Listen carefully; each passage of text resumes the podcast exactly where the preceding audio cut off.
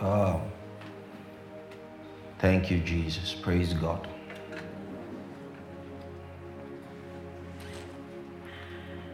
You know, last week we had a wonderful time in the presence of God. We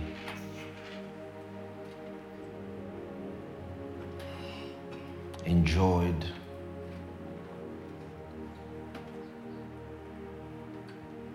demonstrations of the Spirit. Only because we had placed the appropriate honor and priority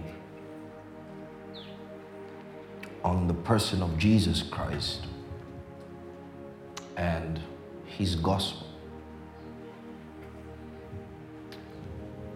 The Bible says, when Paul talks in his concluding words to the Roman church, he said that I yearn to come to you and return to you in the fullness of the blessing of the gospel of Jesus Christ. There is a fullness of blessing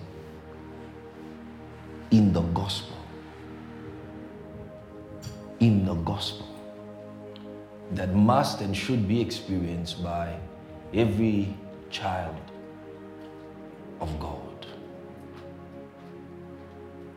And it is my belief, my conviction, that throughout the years, there's been a very small portion, if at all, who has had a taste of that dimension of the fullness of the blessing of the gospel of Jesus Christ. And the more we read the scripture, the more we understand the contents, the nature of the gospel of Jesus Christ, the more I'm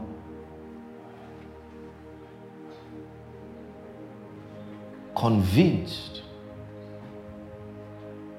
that one of the pursuit of the Christian man should be to reach an experience where their testimony coincides with that which has been given to us to go after. The fullness of the blessing. The fullness of the blessing. There is a fullness of blessing in the gospel of Jesus. Paul put, puts it this way in Ephesians. He says, he says, God who hath blessed us with every spiritual blessing, with every spiritual blessing in the heavenly places in Christ Jesus. The word actually heavenly is not there. It's in Christ. That means there are blessings that God has be, be, be, bestowed on us that are yet to be experienced. By the, the vast majority of us in Christianity.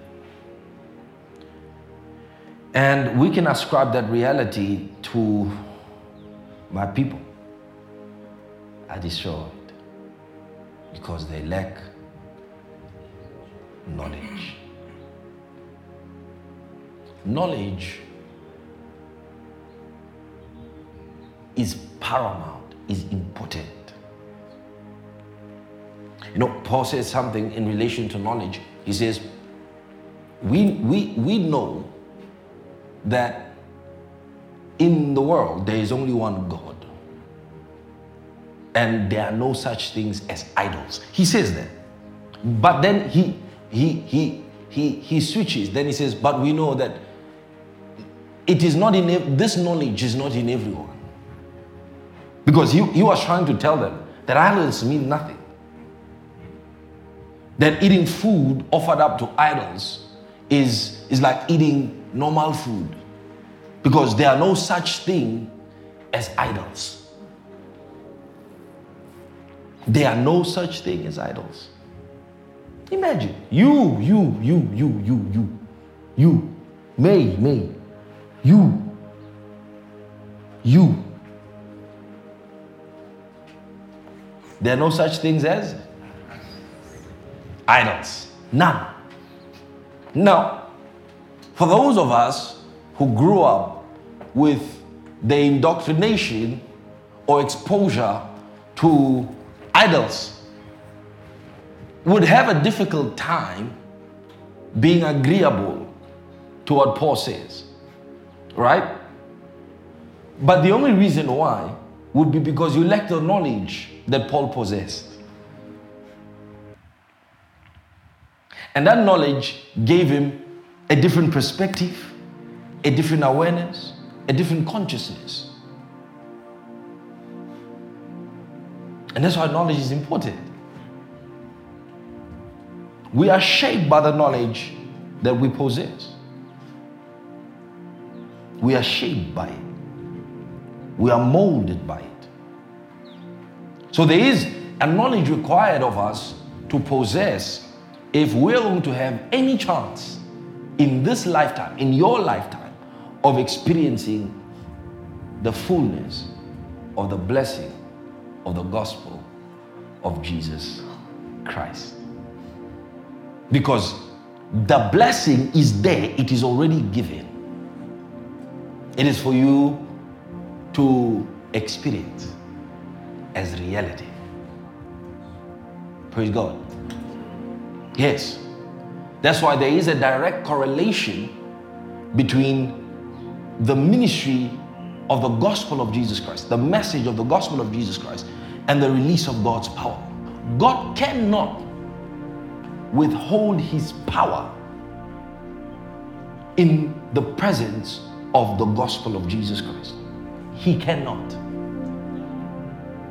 Because the message of the gospel requires, the message of the cross requires that God prove it. It is one of the reasons why Jesus resurrected. As an eternal evidence of the power of God. That means you can possess a knowledge, you can possess an understanding of the gospel of Jesus Christ, of the person of Jesus Christ, that gives you immunity from the hostilities, from the destruction, and the dangers that exist within the universe. Because of your knowledge, possession, and understanding of the gospel. So, if there's any investment that you can make in your time in God, is in that understanding, is in getting that understanding. We read throughout the scriptures, right? And the Bible tells us consistently to believe in Jesus Christ. Why? In fact, let me ask you a question I asked the Spirit of God. Let me see if you can answer better than him. Why is it important to believe in Jesus? What's so important about believing in Jesus Christ?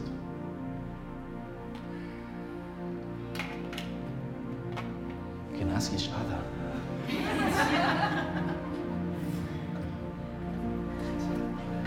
Me, since you're late, you can tell us. Your hands are busy. So, so, so, so discuss among yourselves then. What's so important about believing in Jesus Christ? Discuss, talk among yourself. I need an answer. Group session. Group session.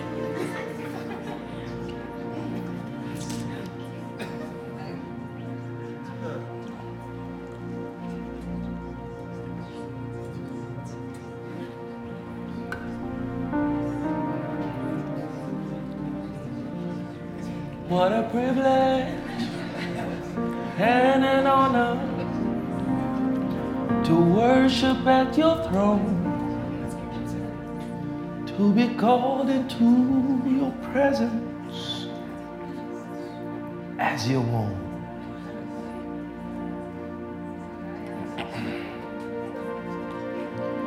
Your love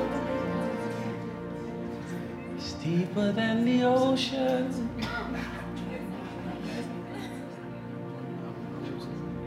You are awesome. Are, are you going anywhere? Yeah? One more minute. One more minute. I'll give you a chance to choose who's going to talk for the group.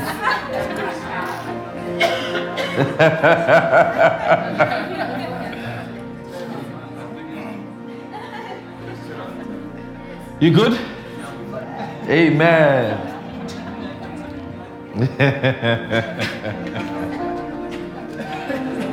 oh, yep. And silence in court. Let me hear those answers. Now you've been talking, now you can't keep quiet. Now, now you can't keep quiet. Yes?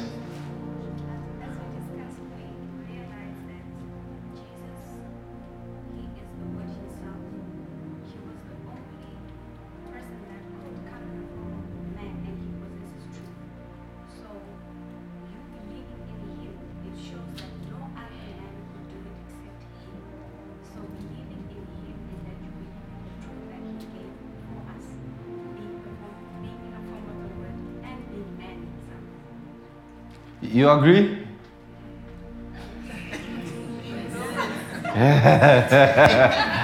okay, someone else.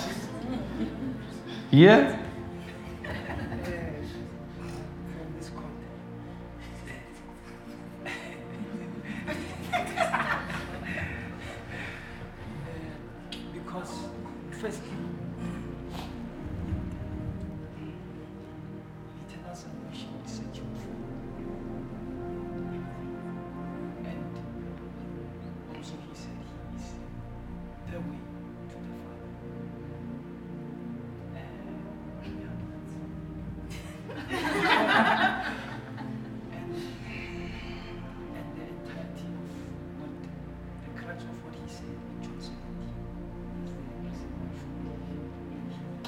Okay? Do you agree? Okay. Someone else then. Yep.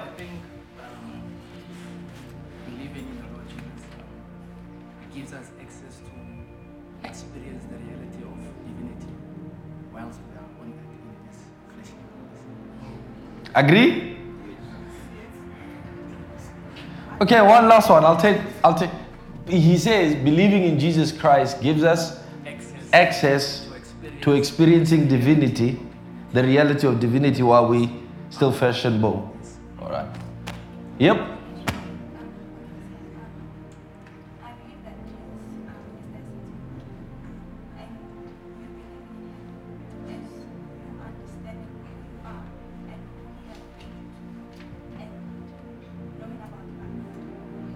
Agree? Right. Well, I, I, can't, I, can't, I can't say anything, can fault your answers, right? Because they all, they all, they all right.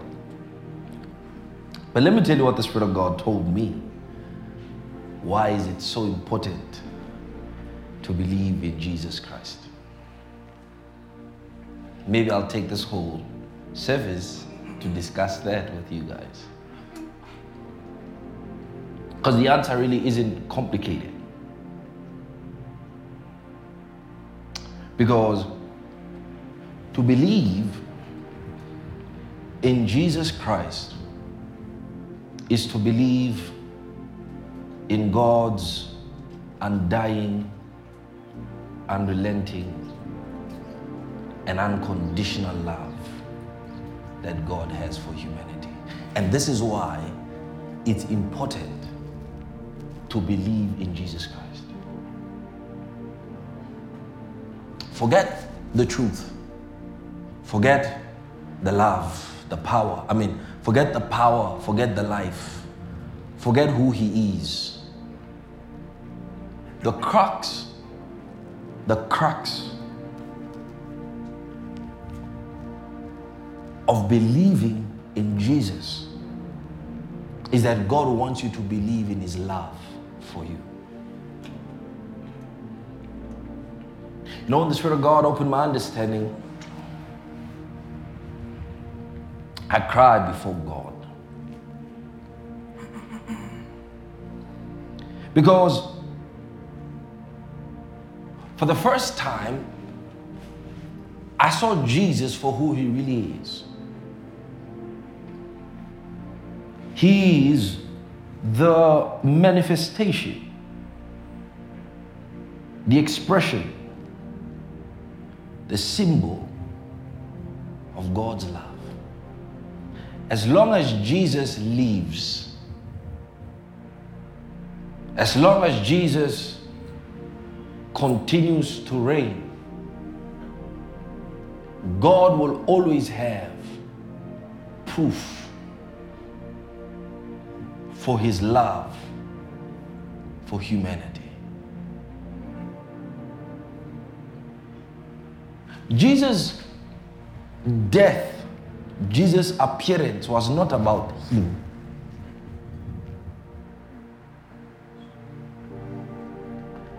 There are two things that are so important in this mystery that if you could understand it, you realize why you can experience divinity on earth, why you can experience truth, why you can experience life, why you can walk the way.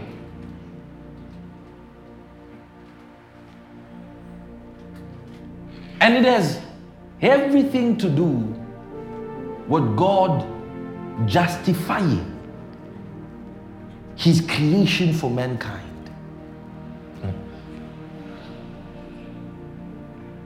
Since the fall of man, God has been held in a universal trial. For why the man whom he created in his image, in his likeness, pristine and in imperfection, failed. Because that casts aspersions on the immutability of God. So since his fall, for, for thousands and thousands of years, God had had to prove himself that he did not make a mistake. Prove himself to, to, to his creation that he did not make a mistake. Because the angels who are not created in his image and likeness 66% of them were still pristine. They did not fall. For aeons, they kept true to God. But man, a few days after his creation, turned against him. Yet that man was in his image. Think about, think about, think about the reputation of God. Think about how that marred God's reputation among the celestials. Did you wait so long? Give us a temporary title as the sons of God. And then you come aeons later and say, This is the true Son of God. And it's not even generations later, a few days later, this one, whom you say is the epitome of, of creation, is the glory of your creation, commits high treason against you. You probably made a mistake. They might not have said it, creation might have not has said it outside, but it was something internal throughout the eons that creation was contemplating.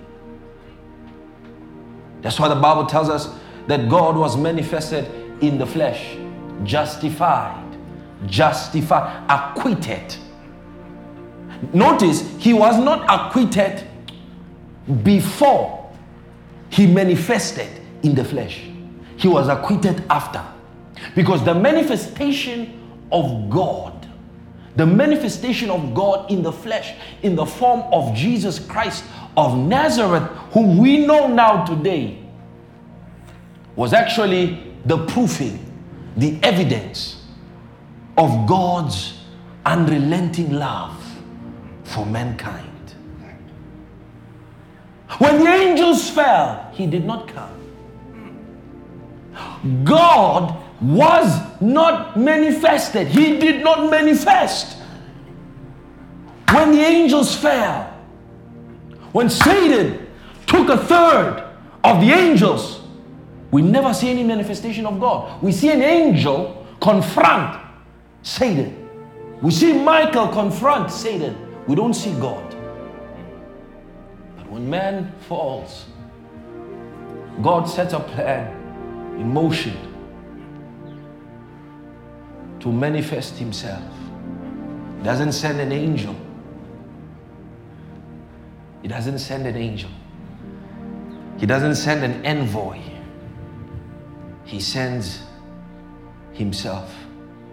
To even go deeper, we could say that he splits himself by begetting a son. Who is created like unto his first son. The Bible doesn't say Jesus was first. The Bible says Adam was first. Adam, the first Adam, and the second Adam. That means Jesus came after Adam. That means the manifestation of Jesus Christ as a man was not in God's original plan.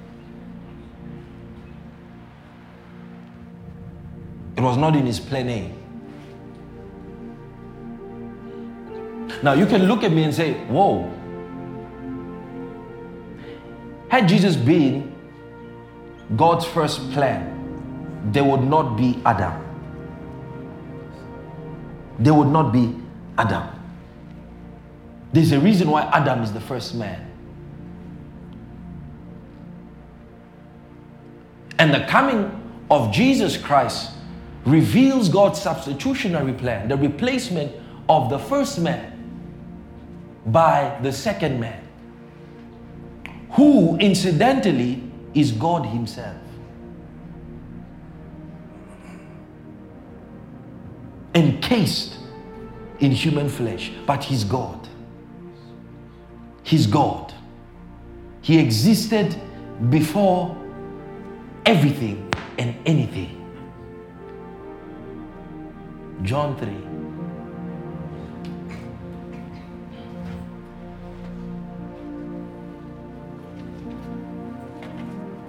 Hallelujah.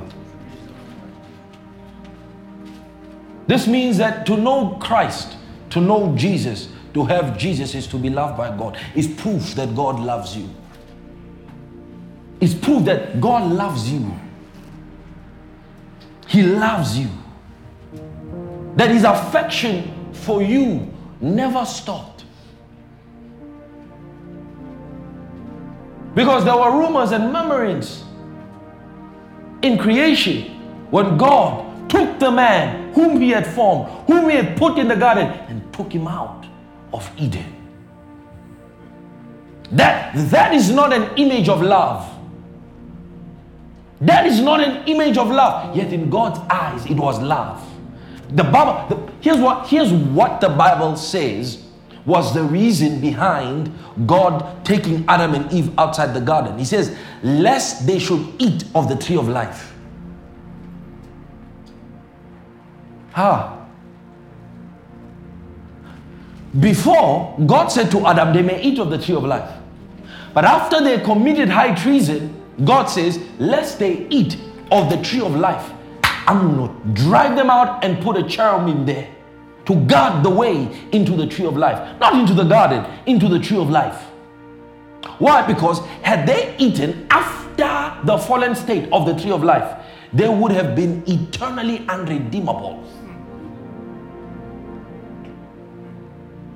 Because eating of the tree of life after that fact would have added permanency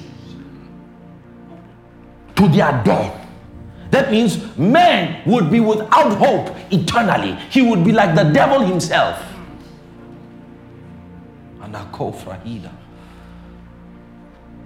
So while on face value it might not have looked like love, it was love in the eyes of God to drive them out of Eden. To save them and to give himself an opportunity to redeem himself and justify himself in the eyes of creation. To show that I did not make a mistake by creating man. I did, the Bible tells us this that love does not Yet the man whom God created out of love failed and fell so love had to redeem itself before the face of creation. God had to save man. That's why the Bible says that a righteous man may fall seven times, God will still go after him. It's not about the man. It's not about the man. It's about God proving a point.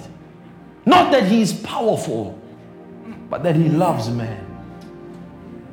And that His love for man would cause man to reach perfection. And that's why growth in Christianity is only possible when you come to believe that God loves you. Until you believe in God's love for you, you can never grow spiritually.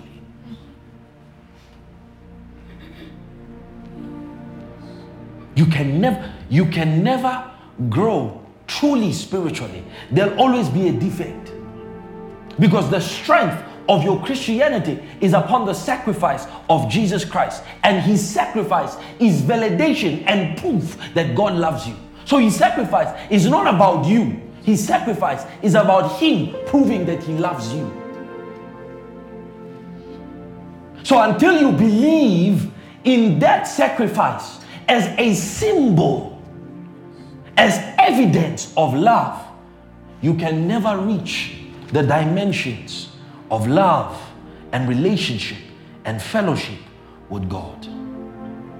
Jesus is not a symbol of judgment to creation, He's a symbol of love. It is only after the door to salvation has been closed that He becomes a symbol of salvation. But up until that time, his arms are still wide open. His testimony still resounds throughout the earth that I love you. And no matter, no matter how you are, where you are, how you look, while we were yet dead in our sins, while we were yet dead in our sins, He said He loved you. He loved you in your sinful state.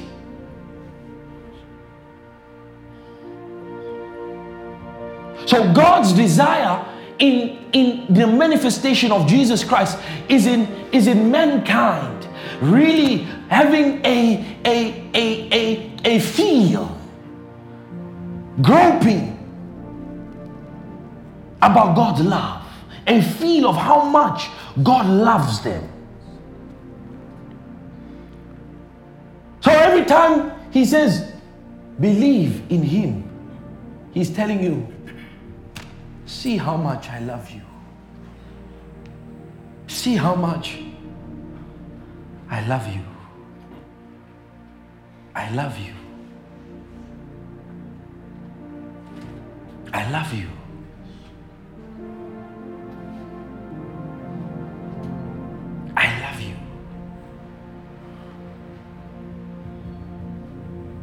Jesus is the echo of God's love to the universe. Not that I love creation, but that I love man. For to whom of the angels have you ever said, Sit at my right hand until I make you footstool? To whom of the angels has he ever called son?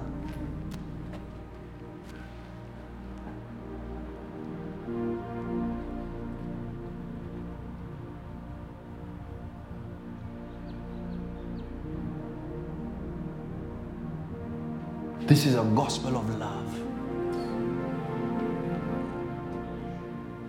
God proved that love bears all things, believes all things, suffers all things. My God, and it will still win in the end. He proved it for, for millennia. For millennia. Kanathrahila. Sangro. For millennia, he proved how he could endure the frailty of man. The Bible says he remembers our frame, that we are yet dust. My God. And then he tolerates us. He suffers long. He's patient with us. The Bible tells us that God is slow to anger. He's slow to God God didn't get angry when Satan rebelled. He did not get angry. Did not get angry when Adam did what he told him not to do. He said, Who told you that you were naked? Have you eaten of the tree I told you not to eat of? And Adam said, It is the woman you gave me. And she turns and What have you done? The woman said, It's the serpent. And God said, From this day you are cursed. And then he looked at them, and then he looked at them, but his heart was broken. No anger shown. In all that discourse, no anger was shown, but pain, disappointment. John chapter 3. Imagine believing in God exempt you from the harsh conditions of the universe, the judgment of the universe. Believing. Oh, let's read it. Jesus himself is saying this. And as Moses, verse 14, and as Moses lifted up the serpent in the wilderness, even so must the Son of Man must, but must the Son of Man be lifted up, that whosoever believeth in him should not perish, but have everlasting life. Jesus says, says that first, but he he he doesn't he doesn't give context. He says that, but he doesn't give context. Right? In in in that in that why must we believe in him? He says that they may have everlasting life. Why then must we believe in you? Then, then he begins to give context to what he just said. He said, Because, because whoever believes in him should not perish but have everlasting life because God.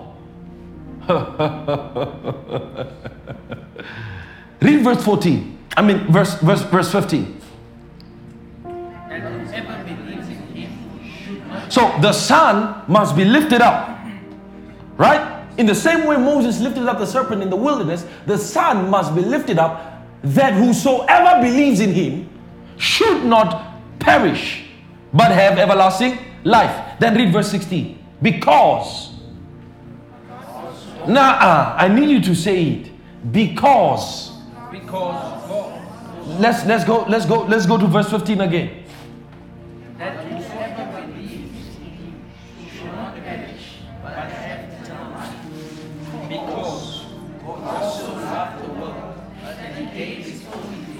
Stop. Because. Why will you not perish? Why will you have eternal life? Because God so loved the world. Ah. Ah.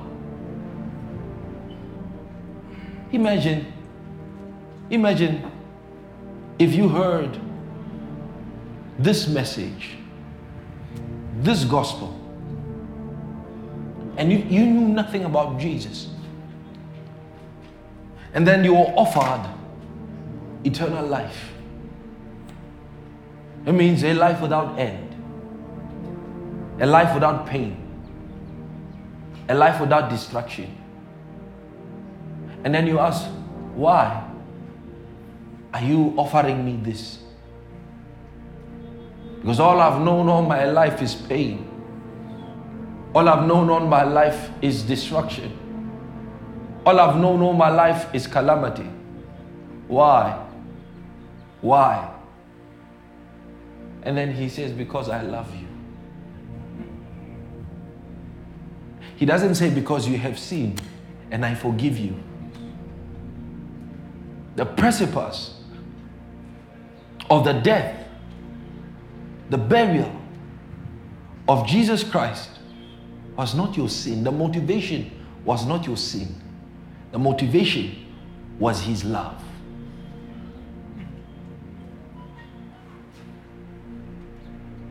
Was his love. Because you don't come into salvation by believing that Jesus died for your sins. You come into salvation by believing that he is Lord.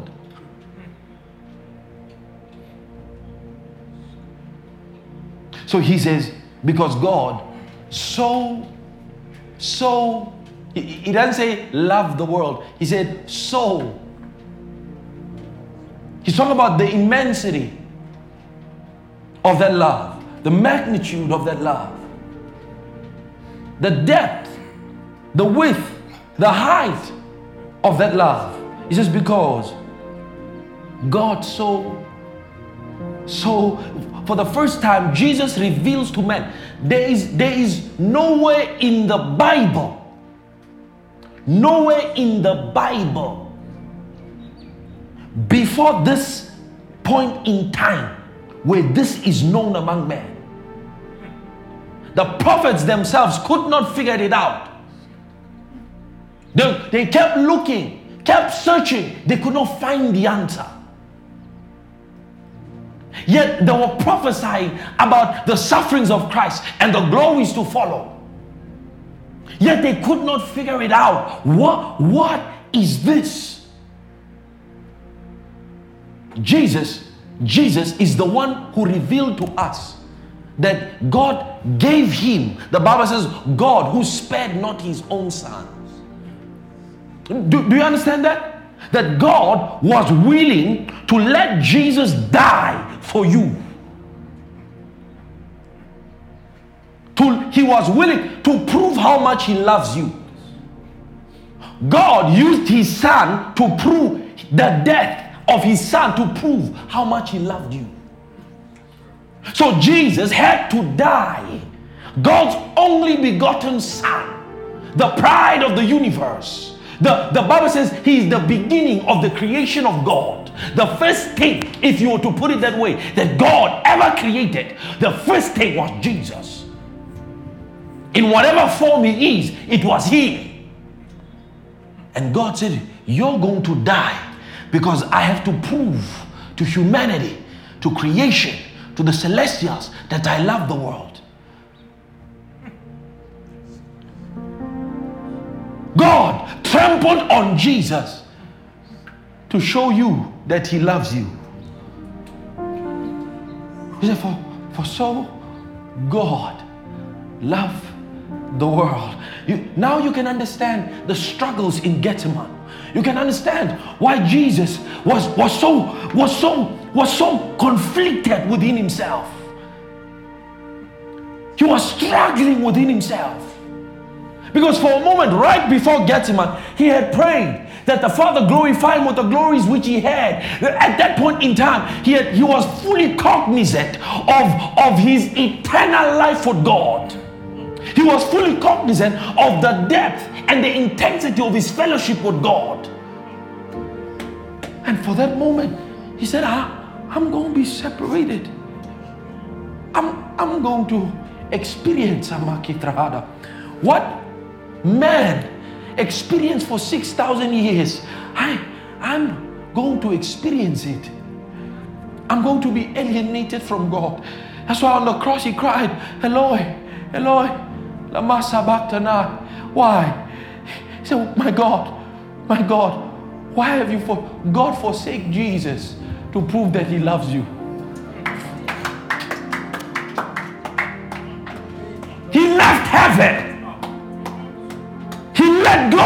Of all that is his just to show this evil, sinful, wicked, unloving, disrespectful, undeserving, pathetic human being that I love you.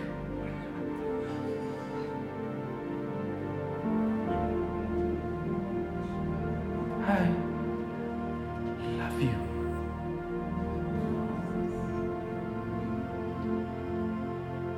Among the scholars, it is debated that the question that was asked by God in Psalm chapter 8 was from an angel What is man that thou art so mindful of him?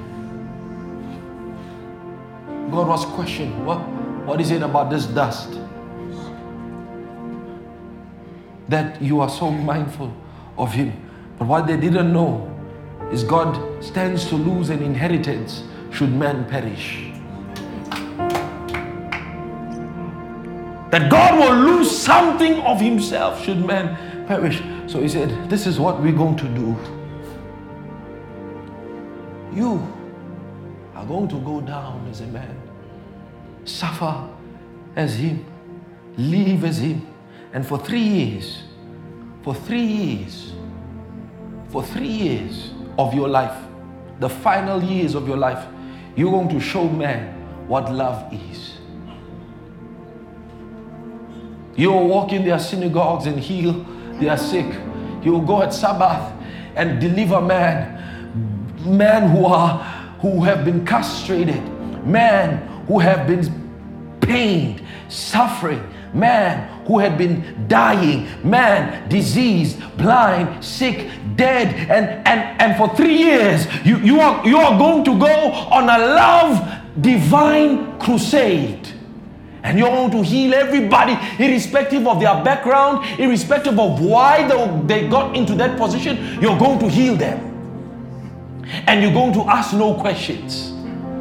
That's why they were shocked when those men who were stoning the woman, whom they told her they found her in adultery, and Jesus, they expected him. They expected him as, as the Messiah that he was to lay judgment on that woman. And Jesus wrote, down whatever he wrote, and then he looked at them and says, He who's without sin, let him cast the first stone. Even Jesus himself did not judge the people that were judging the woman. You see, we we we, we focus on the fact that Jesus didn't didn't judge the woman because her sin was known. But Jesus didn't judge the man who were judging the woman, who wanted to stone them. He knew they had sin, yet he did not judge them. He let he let them judge themselves. He without sin. Let him cast the first stone. The Bible says, from the eldest to the youngest, they all left one by one. And then she looked at the woman. She said, Woman, where are thy accusers? He said, No way, Lord. He says, Neither do I judge you. Go and sin no more. Jesus was not oblivious to her sin, but she was not going, he was not going to judge her for it. He says, Go and sin no more. He says, Neither do I judge you. Neither do I judge you. Neither do I judge you. The reason why people still run away from God even after Jesus has done so much for humanity is because they think God is out to judge them.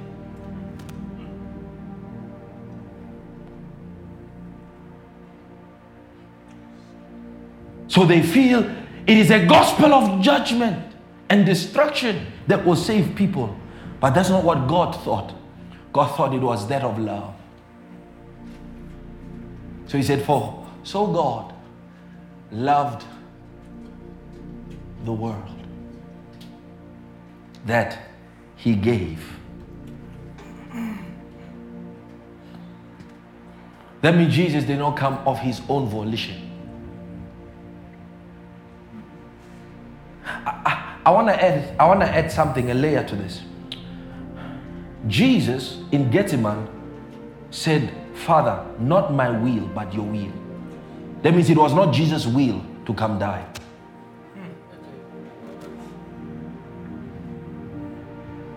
He said it, not my will, but your will. So Jesus did not come of his own volition. It was not his will to come. It was his will to obey the Father, but not to come. It was the Father's will. That means it was the Father who initiated the salvation program of humanity. It was the Father.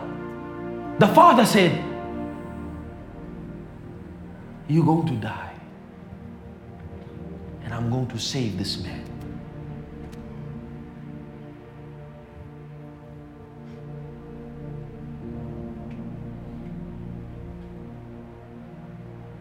For so God loved the world. For so God loved the world. For so God loved. That means your weakness in life, in Christianity, is only a function of your ignorance. He says, believing in God makes you indestructible. Continue reading. Read everything there. For so God, for so God, read it please. No, everybody. I want everybody to read it. Let's read it, please.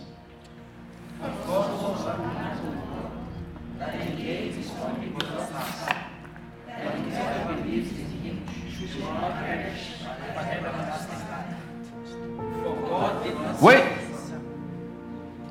For God so loved the world that he Savana kivane vene hanselia.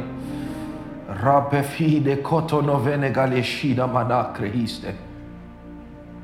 Read, read, read, read. For God so loved the world. That means to have Jesus is to have God's love. To know Jesus is to have God's love. I, I, I, I don't know if you understand me. The knowledge of Jesus is the experience of the love of God. That means God says, You don't have to feel that I love you. Look what I gave you. That knowledge enough. That knowledge is enough as evidence. He proves that love is not a feeling. Love is evidence. That's why he says, Love not in word. Love not in word only, but in deed. He's telling, give evidence. Love is evidence. It's not an emotion. No, the root of love is not an emotion. The root of love is evidential. So he says, You want to know how much I love you? He says, Look inside your spirit. Who is in there? You say, No, it's the spirit of Christ. He said, Yes, I love you. So that for the rest of your life, you'll never feel unloved.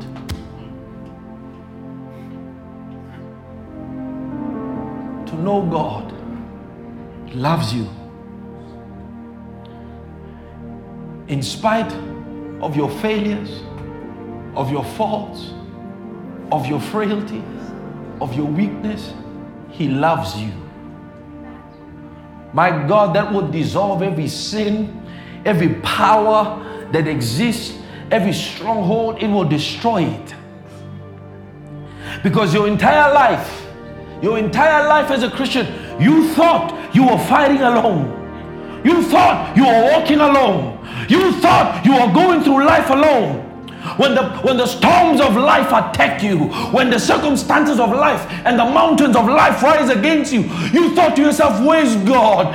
Does God not know that I'm in trouble? Does God not know that I need help? But God says, No, no, I've known that even before you experienced this. I've known that before you were even born, that you will come into this harsh world, that you will come into this trial infested, tribulation full world. I knew it, that you will come in here, and I already made reservation and allocation for, for your victory at every point in time. The Bible says we are more than conquerors through Him who loved us. We are more than conquerors. That means it is the revelation of God's love that gives you the consciousness of a victor, the consciousness of a conqueror. We are more. In other words, we've conquered our enemies, conquered our trials, even before we ever faced them. Why? Because there was one who loved us. There was one who loved us. When the Spirit of God told me this, I said, Lord, is this true? I said, Is it? Uh, is this true? Is this true? And the Spirit of God said, Son, it is as I say. I said, Dear Lord God Almighty, I've been missing out on this love because I always thought that if I don't believe, if I don't believe, I will come to ruins. I said, No, you got it wrong. You got it wrong.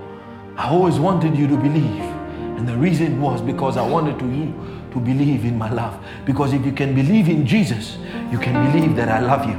Because the sacrifice of Jesus alone is proof that I love you. Says God who spared not his own son. How shall he not, along with him, freely give us all things. That means the love of Jesus, the love of God gives you access to all the treasures that are available in the universe of God. That means if you know that God loves you, you can walk in every throne room, every holy room. Jesus, when when when the Pharisees were, were, were casting judgment upon upon his disciples for eating in sabbath. He said did you not know what david did? How that he went into my god. He went into the holy place and ate of the bread that was on the table of showbread which was only meant for the priest and david who being not a priest ate of it. He violated protocol. Nothing happened to him. Why? Why David was called the beloved of God. David believed that God loved him. Therefore, he believed he could access, he could access anything. And he entered the holy place, he ate the bread because he was hungry. Not because he was hungry. Yet the place he was entering was only meant for priests to enter. Under the covenant, if, if anybody unauthorized enters, dies. But because David was hungry, he ate and nothing happened to him. Why? Why? It's a consciousness of love.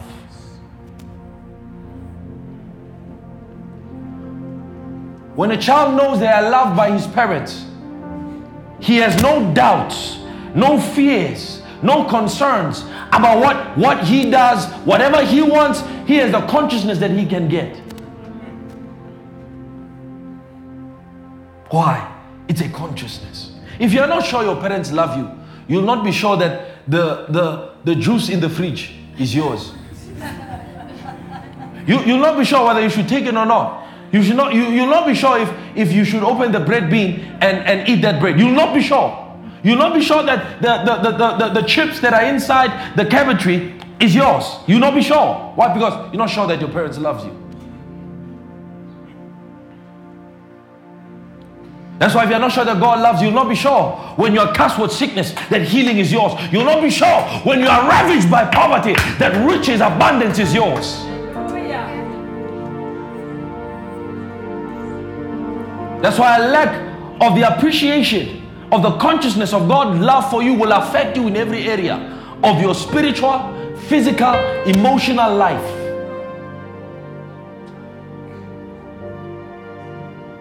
Scarcely will a man die for his friend. scarcely will a man die for his friend. Scarcely, scarcely will a man die for, for the friend whom he loves. Says, rarely will that happen. But Jesus died. Do, do you understand that? If, if you had that love,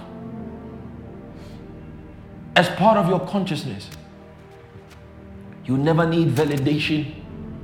You, your life will never be controlled by the opinions of man. You will never, you will never suffer peer pressure. You will never suffer the need to want to fit into groups, to cliques. You will never, you, you, you, you will never suffer any of those things. Why? Because God's love is enough. Because God's love died for you. God's love saved you. God's love, my God, delivered you. God love redeemed you. He told, he told Hosea, he said, I want you, come Rehela. I want you to go now and go marry a whore so that you can show Israel how much I love them.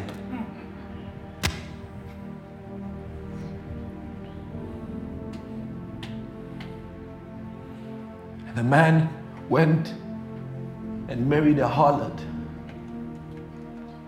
a prostitute called Gomer. And God said, Have children by her and love her. And even after the man gave that woman so much, the woman still went back, the Bible says, to her lovers. And even at that point, God said, Go and buy her back from the slave house and bring her back in. He said in Jeremiah, I said, I have loved you with an undying love, with an everlasting love. I have loved you. And the epitome of that love, you see, you see, Solomon did not feel it. Jeremiah could not feel it. Isaiah could not feel it. Moses could not feel it like you and me could. You and me can feel that love better than them because we, we have Jesus as a testimony. They had nobody, only God's word. And their love was based, their experience of God's love was based on whether or not they loved them. That's why the first commandment is, Thou shalt love the Lord thy God. But with you, it is not thou shalt love the Lord thy God, it's that the Lord thy God loves you with all his heart, with all his mind, with all his strength. He loves you. He loves you. They initiated the love, but God, through Jesus Christ, initiates His love to humanity. We love Him because He first loved us. Because He first loved us. Think about what God meant His love to make you. He, he meant for His love to make you a champion. Let's read it. For God so loved the world. So it's God's it's God's love that makes us partakers of his life. It's God's love that makes us partakers of his power. It's God's love that makes us partakers of his spirit. Nothing of ourselves. not by works of flesh, lest any man boast. You see, the message of the gospel of Jesus is a message of God's love. It's a message of God's love. And that's why Satan hides this gospel so much because he doesn't want you to know how much God loves you.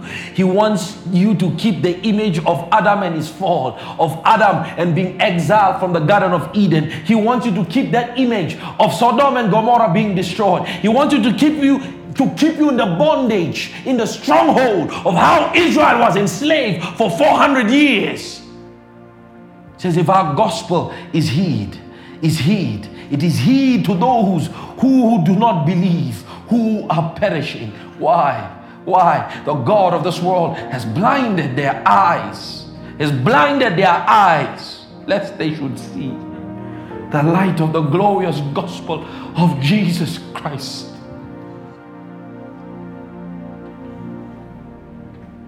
So when they ask me, why do you believe in Jesus? Because God loves me. Why are you so enamored, fascinated by Jesus? Because God